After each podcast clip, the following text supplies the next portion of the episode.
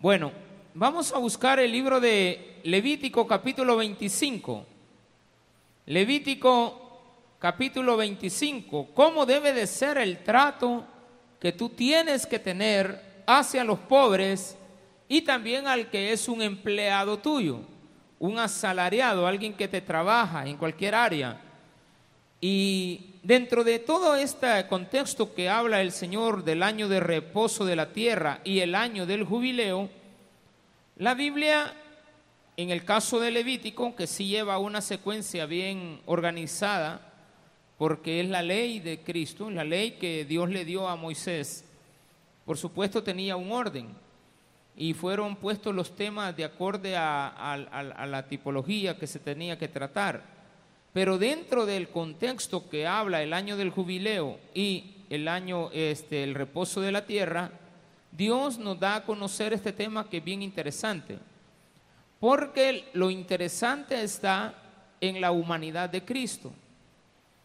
Sin la humanidad del Señor, estos versículos que vamos a leer no tienen sentido. Recuerde que lo que vamos a aprender siempre es cristocéntrico. Todos los versículos que vamos a tocar ahora están alrededor de la idea de Cristo para ti. Y es la redención. Entonces busquemos el versículo número 35. ¿Lo tiene? Y cuando tu hermano empobreciere y se acogiere a ti, tú lo ampararás. Como forastero y extranjero vivirá contigo. No tomarás de él usura ni ganancia si no tendrás temor de tu Dios y de tu hermano vivirá contigo. No le darás tu dinero a usura, ni tus víveres a ganancia. Yo Jehová vuestro Dios que os saqué de la tierra de Egipto para daros la tierra de Canaán para ser vuestro Dios.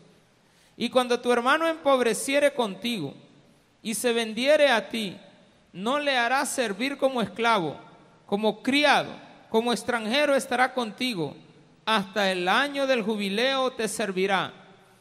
Entonces saldrá libre de tu casa, él y sus hijos consigo, y volverá a su familia y a la posesión de sus padres se restituirá.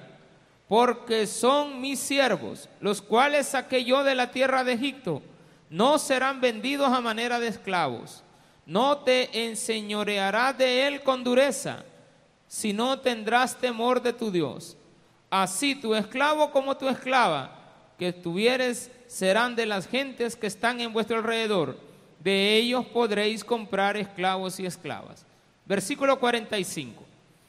También podréis comprar de los hijos de los forasteros que viven entre vosotros y de las familias de ellos nacidos en tierra que están con vosotros, los cuales podéis tener por posesión.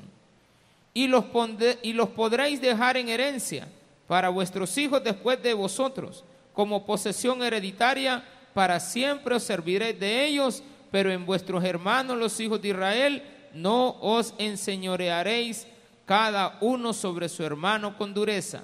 Versículo 45 al 55.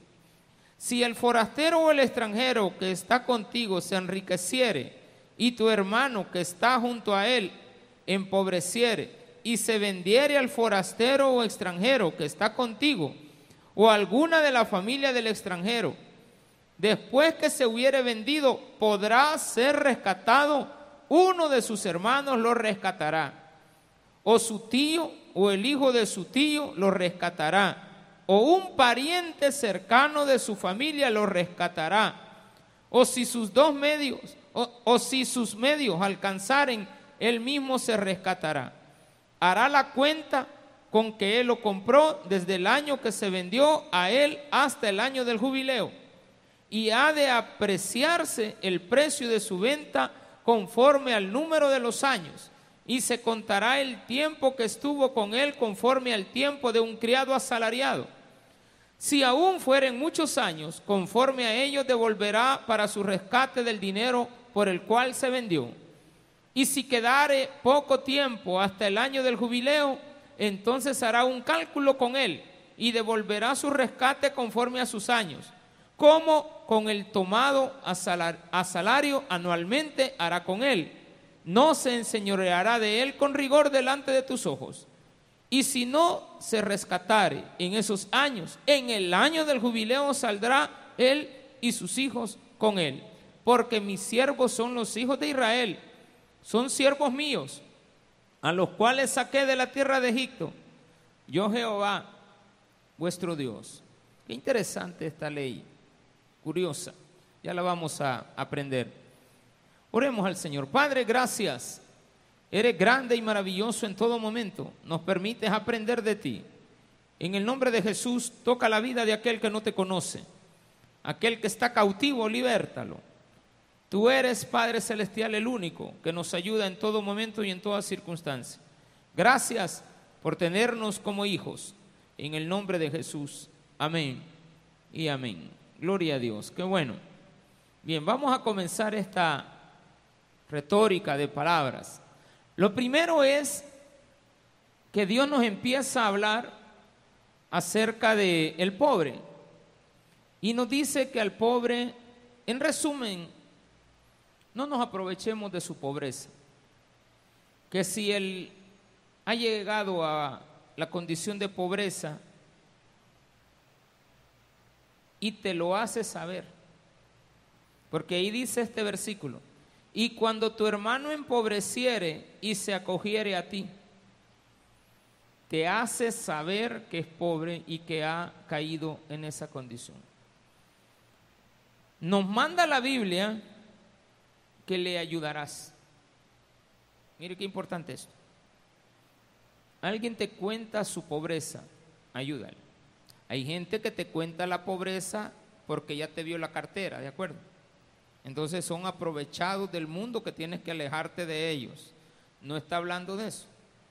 Está hablando de alguien que llegó a una condición y te lo ha contado. Le ayudarás, no necesita pedirte, sino que de ti tiene que salir. ¿Qué necesitas? ¿En qué puedo ayudarte? No tampoco es sacudirse a la gente. Porque a veces lo hacemos porque hay personas que no tienen necesidad y se muestran necesitadas y tienen la posibilidad de poder ejercer una labor y no lo quieren hacer, quieren vivir de la lástima que generan. Hay que tener mucho cuidado con este tema. No vaya a caer en la trampa de estar manteniendo a un lagarto y usted no es laguna, ¿de acuerdo? Tiene que tener mucho cuidado con eso. Está hablando de un hermano que tú conociste y está en un problema, empobreciere, y te lo hace saber, te lo cuenta, tú te diste cuenta, porque dice, y se acogiere a ti. La segunda parte dice, tú lo ayudarás. Como forastero y extranjero vivirá contigo. Ok, no será el dueño, sino que vivirá contigo bajo condiciones. Condiciones como las que vive un extranjero y un forastero, pero no la de un esclavo, porque no es tu esclavo, sino que le ayudarás viviendo contigo. Esto no quiere decir que va a vivir en tu casa, sino que sabrás de él constantemente cómo va la cosa. Imagínate, viene y le dice, tú tienes la posibilidad de ayudarle para que emprenda un negocio, tú tienes los materiales, las herramientas, le, le ayudas. Pero pasado el tiempo lo empiezas a observar. Si él está haciendo buen uso de lo que tú le has dado, puede hacer que llegues a la conclusión de perder lo que has invertido en él. O que veas en él la actitud correcta de querer multiplicar y empezar a salir adelante nuevamente porque tú le estás ayudando. Y en este sentido, tú no te aprovecharás de él, sino que le ayudarás, hermano.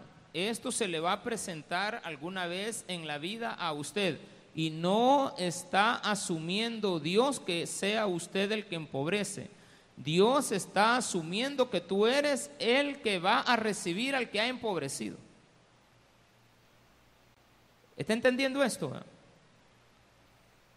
Dios no está asumiendo que cuando tú empobrezcas, dice, cuando tu hermano, no tú, sino que tu hermano, el otro, empobrezca. Asume que tú vas a ser la persona que está ahí para ayudarle. Claramente. Y también dice, lo vas a tratar como a un extranjero. A los extranjeros se les trata bien. Se les recibe. Claro, si entra con droga ahí en una llanta, como un muchacho entró un día de esto, pues lo van a capturar y lo van a meter preso. Y que le dé gracias a Dios que no es en Singapur, hermano. Aunque las leyes de este país quizás algún día van a llegar a ser así. Así como va este país, puede ser. Claro, le toca la cárcel, porque es un extranjero que está viniendo a dañar o que quiere aprovecharse del país. Entonces lo van a tratar diferente. Si viene un extranjero aquí a poner una empresa fantasma y empieza a robarse el dinero de la gente, pues también lo van a capturar. Lo vas a tratar como a un extranjero, como tú debes de saber tratar a la gente que viene de fuera. Esto implica algo. Adicionalmente, no tomarás de él usura ni ganancia. También aquí no nos vayamos a meter en el problema de que alguien se aproveche de nosotros. Tú le vas a dar una ayuda y le vas a mostrar a él con hechos que tú no estás aprovechándote de él.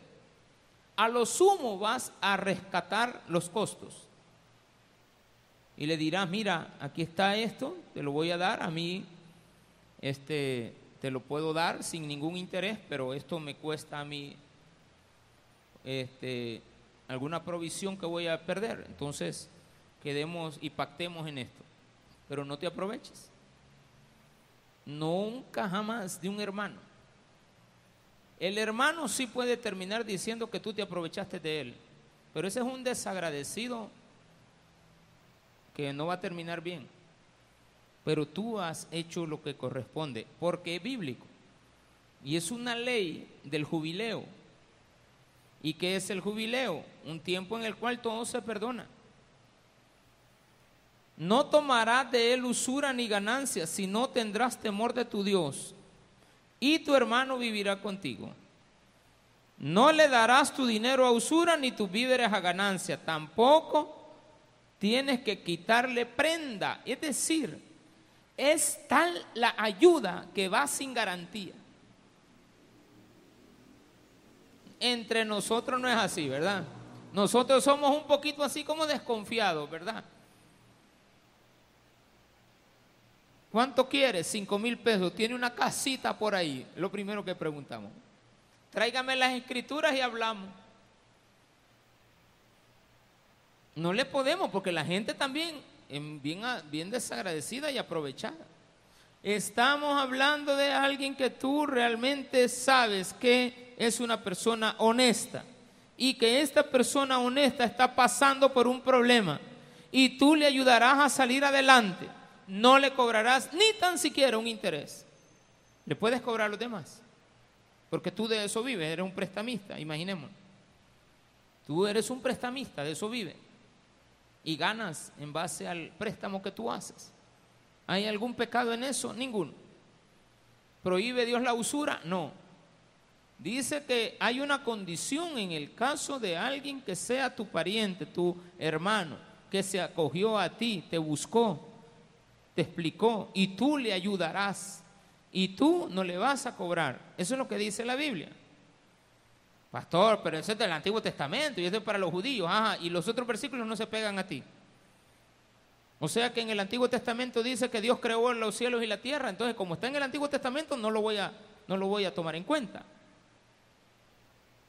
Si en el Antiguo Testamento dice cosas que a ti te convienen y otras que no te convienen, es tu problema. Pero es una ley de Dios y nosotros hemos decidido ser cristianos. Y por lo tanto tenemos que saber entender que hay leyes que se aplican a un mundo que tal vez lo que sí podemos considerar es que hoy no tienen una aplicabilidad, porque ya pasó su tiempo, pero esto no ha pasado. Esta es una condición humana. Yo Jehová vuestro Dios, es decir, lo voy a afirmar yo. Y cuando, y te recuerda, porque yo te saqué de Canaán, y cuando te saqué de allá, tú eras un esclavo, pero yo te saqué con dinero. Que tú ocupaste el pisto para hacer un becerro de oro es otro problema tuyo. Pero yo te saqué con oro, alhajas, saliste bien alivianadito de Egipto. Diáspora, ¿de acuerdo? Hay una diáspora que hay que quitarnos el sombrero con esa diáspora. Hay personas que no les dice, no les gusta que les digamos diáspora, pero son diáspora. Y hay personas que no, no, yo soy hermano lejano, si bien lejano, ¿de acuerdo? Ya ni te acuerdas de tu nana, ni de tu tata, ni que naciste en Apopa. Y hay otros que dicen, no, yo me fui por cuestiones de la guerra, siempre es diáspora. Porque la diáspora tiene otra aplicabilidad, pero hay que quitarnos el sombrero con una diáspora que nos representa bien. Que volvieron a sus tierras y han mejorado sus pueblos. No se vinieron a la ciudad ni se han olvidado, sino que han ido a su pueblo y ahí han mejorado las condiciones de su comunidad. No, hombre, esa gente está cosa seria. Y cuando tu hermano empobreciere estando contigo, este no te lo vino a contar, este estaba contigo y empobreció. Y él se vendiere, o sea, está contigo, empobrece, pero se fue a comprometer con un extranjero, con una persona particular que no es cristiana un gentil, hasta y se vendiere a ti, ah, perdón, en este caso es cuando se vende a ti, no le harás servir como esclavo. Como criado, como extranjero estará contigo hasta el año del jubileo te servirá. Sigamos. Entonces saldrá libre de tu casa cuando se cumple el año del jubileo. Imaginemos que tu hermano vive contigo y cae en un problema y faltan siete años para que se cumpla el jubileo, que dijimos que son 50 años. Entonces, al séptimo año ya no tiene compromiso contigo, tú le prestaste alguna platita y hasta ahí quedó saldada. Porque al menos estuvo contigo y te sirvió mientras ese tiempo estuvo ahí. Como el famoso sobrino que hemos recibido en la casa, ¿verdad? Que como lo hemos recibido, entonces él se encarga al llegar a la tarde, en la noche, él lava los trastos. No, qué sobrino ese que tenemos. Ya nos tiene hasta aquí ese sobrino que vino de a ver a dónde apareció y nosotros no hicimos cargo. No quiere hacer nada, problema nos ha causado. Borracho se ha hecho. Ay, hermanito. Qué tremendo eso. Pero bien, este no, este fue bueno y siete años vivió contigo, ocho, nueve, diez, quince, veinte años, veinticinco, treinta, cuarenta y cinco o cincuenta años, porque la, cada cincuenta años se hacía la, el perdón de, de toda la redimisión. Entonces saldrá libre de tu casa, él y sus hijos consigo, y volverá a su familia y a la posición de sus padres se restituirá. Es decir, si él en ese tiempo le nacieron hijos, tienes que dejarlo libre con todos los hijos. No de que va a estar sometido a ti hasta que se muere, no. Porque son mis siervos. Mira, hermano, que no se te olvide que el que tenés a la par también es un hijo de Dios. Que nunca se te olvide que la persona que está a la par sentada tuya, la tienes que tratar como un hijo de Dios. Yo le digo a los servidores cuando estamos orando, pon gracia en cada uno de nosotros para que los hermanos que vengan reciban un buen trato. Y también nosotros merecemos un buen trato. ¿O no? Yo no, yo no debo de maltratarlo a usted, pero también le advierto, de parte de Dios, no me maltrate, no me desee cosas malas. Ojalá se lo acaben al pastor un día de esto. Ay, hermano, ¿qué está haciendo aquí? mejor vaya, se busque otro lugar, pero... Y también yo le digo a la gente, mire, hay gente que a veces viene hablándome mal de un pastor, yo le digo, por favor no me hablen mal de su pastor. No, no, no, no, eso no es correcto. No me hablen mal de su pastor. Eh, tampoco, y yo sé que a veces hay personas que yo hasta, hasta aquí me zumban los oídos, hermano. Y lo peor que la hora del culto me, me zumban. Mire, ve, digo, yo estoy predicando y otro me está volando lengua por otro lado. Ay, ay. Pero bien, ¿qué vamos a hacer? Y a veces te ponen en detrimento con alguien que no es ni cristiano. Qué feo eso. Esa gente es, uno no las puede odiar, va, pero son detestables. O sea, como que a uno le dan hasta así como aberración. Como que le quisiera regresar, ¿verdad? No haberlos conocido. No estoy hablando de mi caso, estoy hablando de cualquier persona que haga eso. No es correcto. Entonces dice, porque son mis siervos. Tu mujer, no hables en mal de ella, porque tu mujer es también una cristiana. No hables en mal de tu marido, porque tu marido es un cristiano. Ay, pues sí, pero es borracho. ¿Qué, qué te importa? ¿Por qué hablas mal de él? No, simplemente, pastor, mi esposo es un alcohólico. Llevémoslo en oración. Él no quiere entender.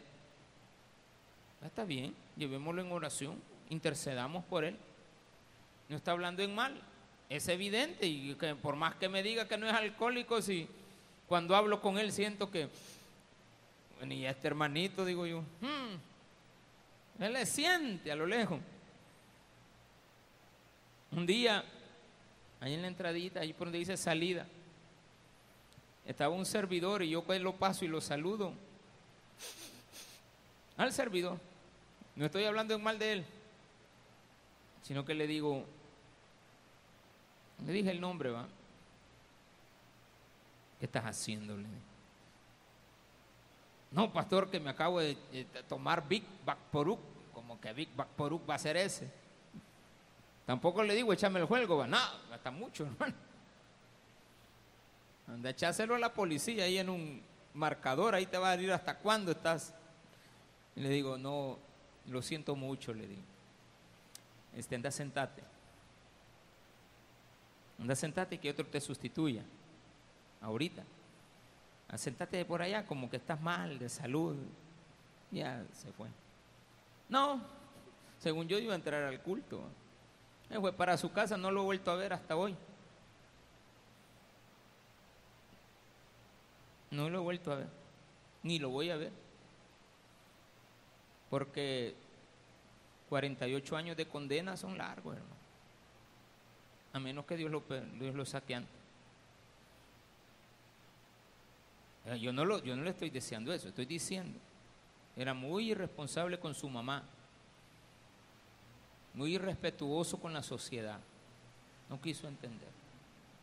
La oportunidad se le da, se les rescata, se les ayuda en la medida de lo posible porque no somos millonarios. Pero sí podemos ayudarle a la gente. Claro que sí. ¿Le podemos ayudar? Sí. Si está a nuestro alcance, lo hacemos. Aquí usted no va a encontrar avaricia. Aunque no tengamos mucho. Aunque pasemos mordiéndonos las uñas, y, pero vamos a salir. O sea, usted puede ayudar. Usted no necesita grandes riquezas para portarse como dice la Biblia, respetando a sus hermanos, los cuales saqué yo de la tierra de Egipto. ¿No fuiste tú? Mira, vos a todo me lo debes a mí. No, ayúdale, pero no le saques en cara lo que le estás ayudando. A los hijos, pues al ratito sí va. Yo a veces, yo siempre le hago el llamado a los jóvenes. Si usted está estudiando y solo estudiando, lleve cinco materias, no esté llevando, inscribiendo cinco y pasando dos, no. Usted solo estudia, usted estudia y trabaja, entonces lleve tres. Usted estudia, trabaja, tiene mujer y ya tiene responsabilidades, lleve dos materias, pero no deje de estudiar. Aquí donde me ven, yo así estudié. Diez años me tardé en la universidad pero salí. Diez años. Como ya tenía mujer por andar de pícaro, ¿de acuerdo? Ya tenía mujer. Me casé en bachillerato. Yo no me casé ni tan siquiera en la universidad, en bachillerato. y tenía, ya estaba embarazada la señora. O sea, me casé con ella y, o sea, no, no antes, bueno, que me casé con ella. Pero el niño venía rápido porque es lo primero que uno hace, los niños, ¿de acuerdo? Por algún motivo, pues Dios nos los quitó. Y nos tocó que esperar años para volver a tener otro, otro hijo. Pero era difícil. Era complicada la situación. No era fácil. Y yo dije, bueno, voy a tener que hacer un esfuerzo porque con el salario mínimo esta situación no, no alcanza. Hay que trabajar doble. Hay que salir después de, del trabajo, hay que ver qué hacemos y todavía después estudiar. Les decía, bueno, voy a estudiar y en los sábados voy a trabajar en otras cosas. Y allí en forma de trabajar, sábado y domingo. No era cristiano, por supuesto. Pero lo que sí es que tú puedes hacerlo. Tú le puedes ayudar al pobre. Tú le puedes ayudar al necesitado. No te enseñorearás de él con dureza, versículo 43, sino tendrás temor de Dios. Así tu esclavo como tu esclava que estuvieren serán de las gentes que están en vuestro alrededor. De ellos podréis comprar esclavos y esclavas. Nunca vayas a esclavizar a uno de mis hijos porque son mis hijos. Si necesitas de alguien que tenga la condición de esclavo, claro, no es la misma condición de esclavo que ellos vivieron, porque Dios les dice, nunca vayas a tratar a una persona que trabaje para ti como a ti te trataron en Egipto. Que sufra, yo también sufrí, este que sufra. No, hombre, no es necesario. También podréis comprar de los hijos de los forasteros que viven entre vosotros y de las familias de ellos nacidos en vuestra tierra, que están con vosotros, los cuales podéis tener por posesión. Y los podréis dejar en herencia para vuestros hijos. Mire, esto es lo importante. Yo compraba, en este caso, a alguien, compraba para un, un, trabajo, pues no es comprar a la persona por un precio. Antes así era, pero estamos hablando de contratar a alguien. Lo tienes en tu casa, un ejemplo.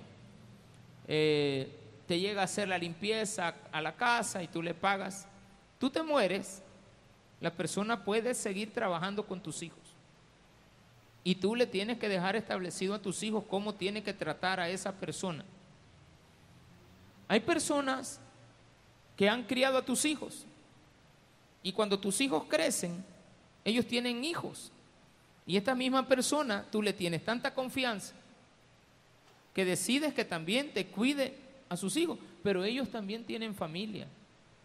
Y toda la vida te ha cuidado a los tuyos y le ha tocado que dejar solos a sus hijos. Tienes que ser comprensivo en eso. Pero también recuerda que hay gente que se aprovecha de ti. No debes de dejar que se aprovechen de ti. Versículo 47 cambia el tema. Ahora vamos no a los pobres, sino que la redención del que ha sido comprado, del que está en esclavitud, del que está viviendo una condición muy tremenda por cualquier condición que se le haya presentado. Versículo 46. 47, perdón. Si el forastero o el extranjero que está contigo se enriqueciere y tu hermano que está junto a él empobreciere, esta es la que le mencioné hace ratito, que creí que ya había llegado ahí. Si tu hermano no vive contigo, es un cristiano, vive en la casa de otra persona que comenzaron igual. Si él llega a empobrecer estando con alguien que enriquece, se enriquece, pero que no es un hermano, no es un cristiano, en este caso un israelita, ¿de acuerdo?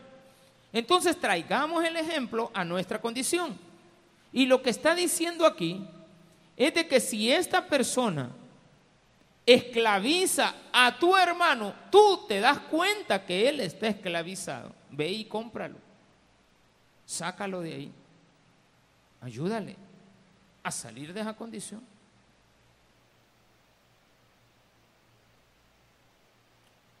Hay que ayudarle a la gente que está esclavizada en otros empleos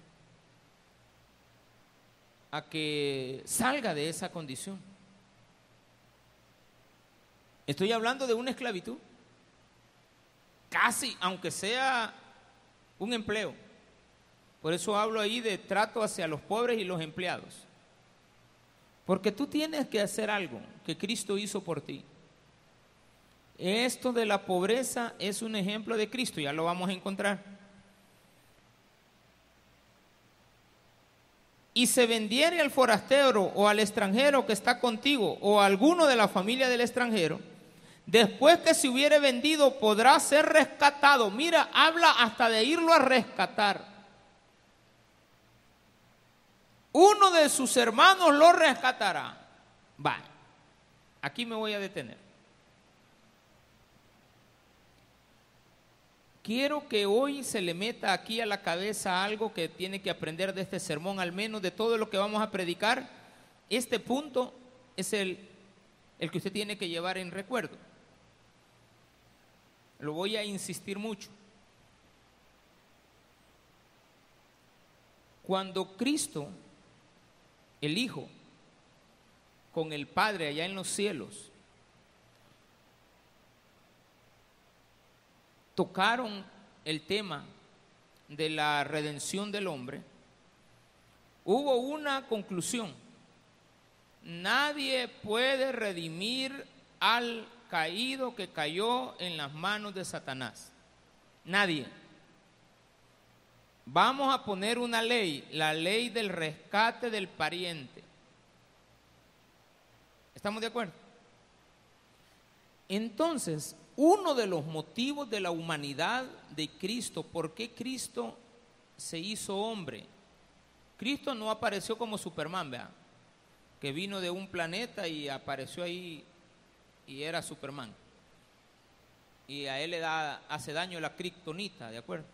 Entonces, no, él no es Superman.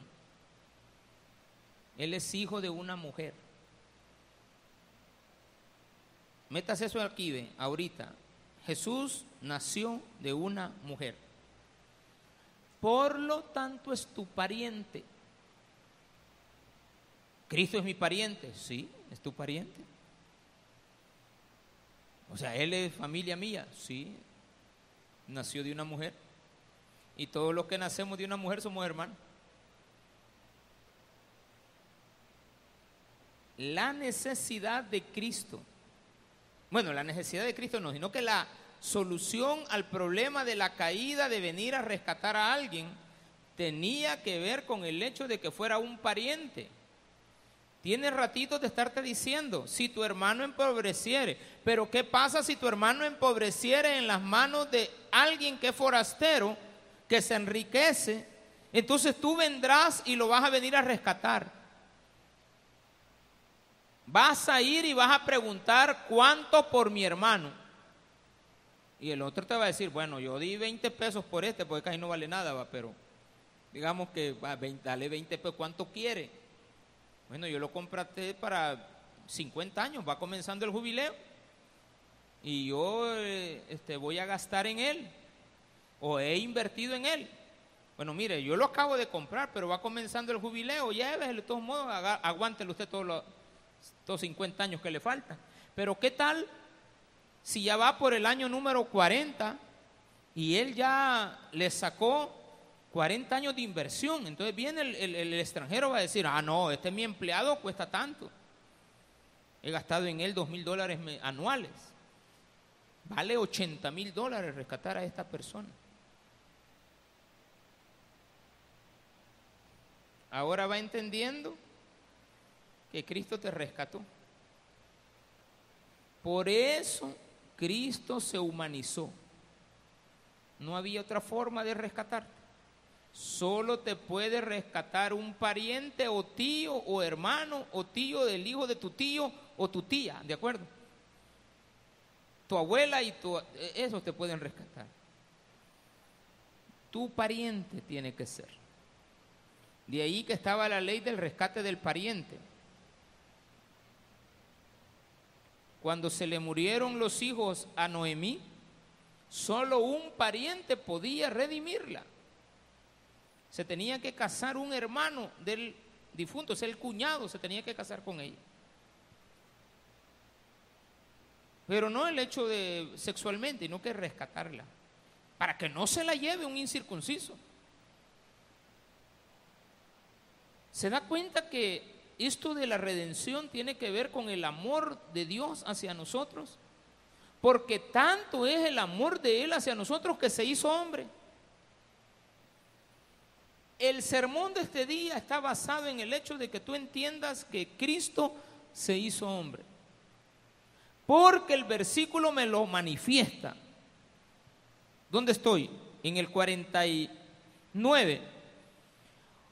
48. Después que se hubiere vendido podrá ser rescatado uno de sus hermanos lo rescatará, o su tío o el hijo de su tío lo rescatará, o un pariente cercano de su familia lo rescatará o si sus medios alcanzaren, él mismo se rescatará. ¿Qué significa esto de que si sus medios le alcanzan? Antes de caer en la trampa, mire, yo no quiero aquí, eh, que hasta aquí cerremos nuestro compromiso, ¿cuánto le debo?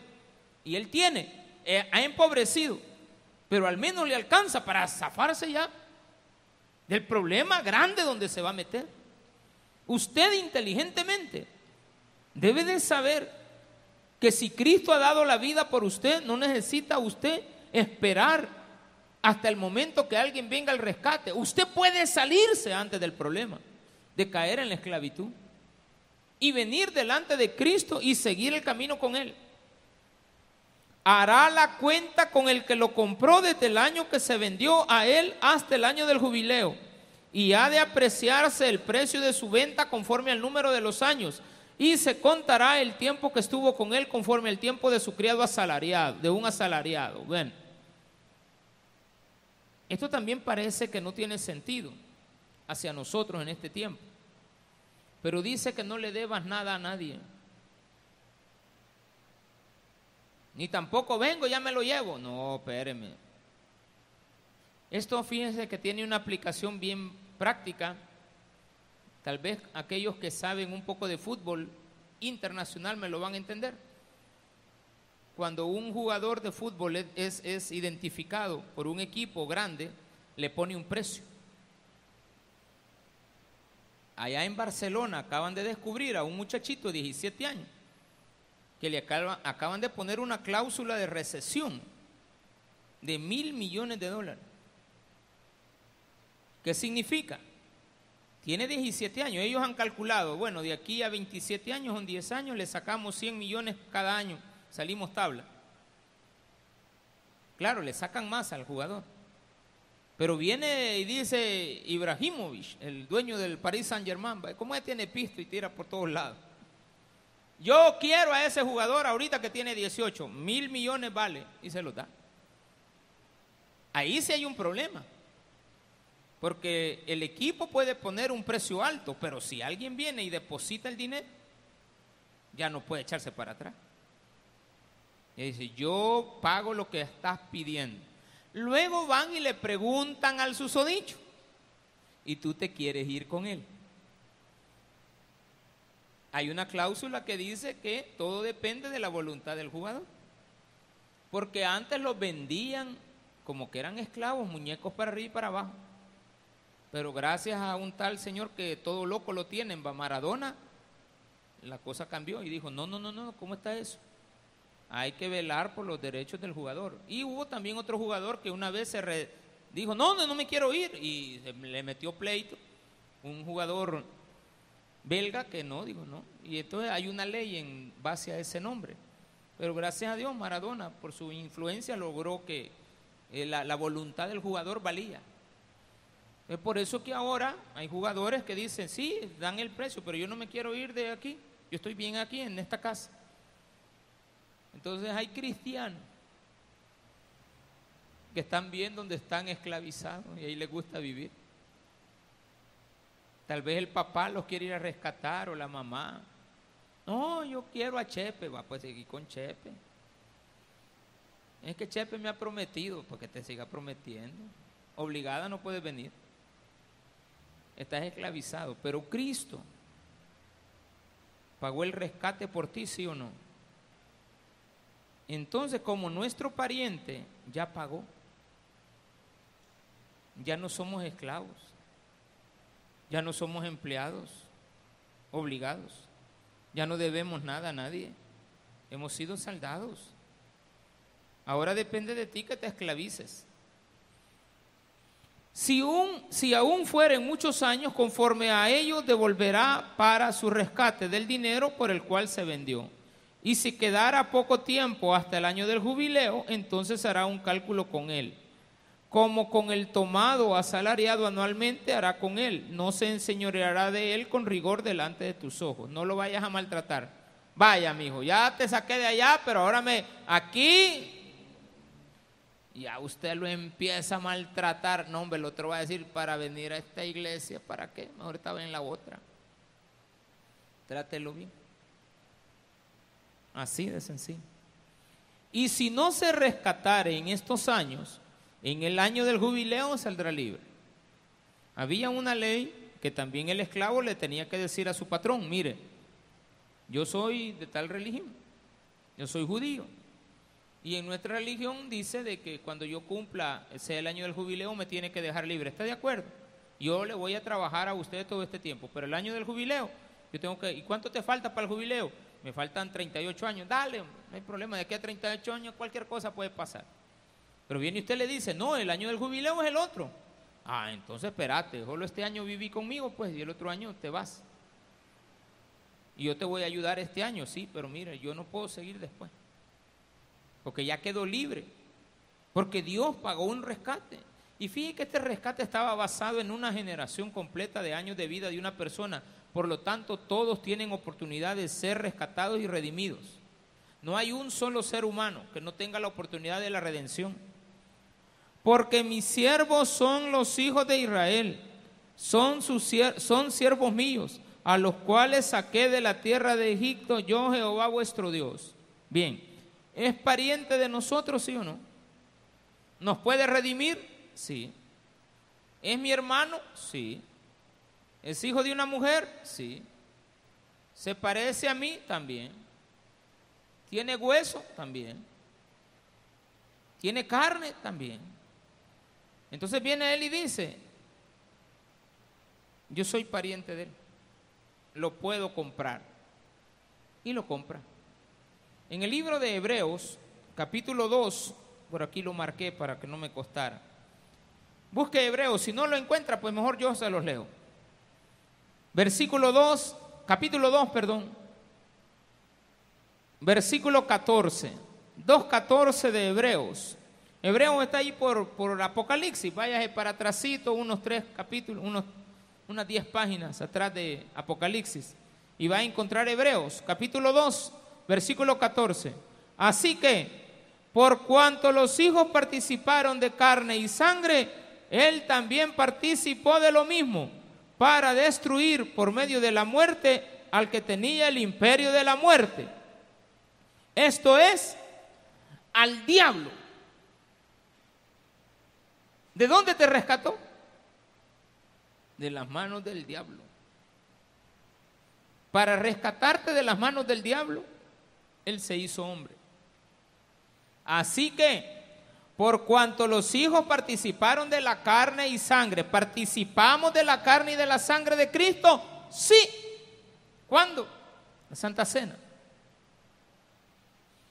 Él también participó de lo mismo, pero poniendo la sangre y poniendo el cuerpo, para destruir por medio de la muerte a Satanás el imperio de la muerte porque cuando él murió, apareció vivo otra vez. Y el satanudo se quedó. ¿Qué pasó con él? Y esto, no se murió, estaba vivo. El Satanás con la cola entre las patas. No sé si tiene cola, pero digamos que tenía cola entre las patas. Todo agachado, los cachos, el satanudo. No sé si tiene cachos, pero imaginémonos que tiene cachos todo agachado, todo avergonzado, perdió. ¿Qué perdió? Al que tenía por esclavo, que eras tú y yo. Entonces nos perdió, porque ahí dice, y librar a todos los que por el temor de la muerte estaban durante toda la vida sujetos a servidumbre. Porque ciertamente no socorrió a los ángeles, sino que socorrió a la descendencia de Abraham. ¿Quién es la creación perfecta de Dios? La, el ser humano, nosotros, usted y yo. Por lo cual debía ser en todo semejante a sus hermanos. Por lo cual debía ser en todo semejante a sus hermanos para venir a ser misericordioso y fiel sumo sacerdote en lo que a Dios se refiere, para expiar, redimir, quitar los pecados del pueblo, pues en cuanto él mismo padeció siendo tentado, es poderoso para socorrer a los que son tentados. ¿Cayó alguna vez en tentación él? Nunca. ¿Alguna, fue, ¿Alguna vez fue esclavo? Nunca. Él es el único pariente que nos puede redimir. Cristo Jesús te ama. Vino a la tierra a morir por ti, pero no solamente eso, sino que a redimirte. Mire qué importancia tiene el tema del jubileo y el año de la redención. Es un año para que hoy nosotros recordemos que Cristo, siendo hombre, tuvo la potestad de poder rescatarme. Si no hubiese sido así, no hubiera podido. Pero ahora, claro, Él es todopoderoso. Me refiero al hecho de que se presentó como hombre para que nadie diga, no, yo no puedo ser rescatado por él. ¿Por qué? Porque es mi pariente y él como pariente me ama y sabe en la condición en que yo me encontraba y por eso pagó el precio con su sangre. Démele un fuerte aplauso a nuestro Señor.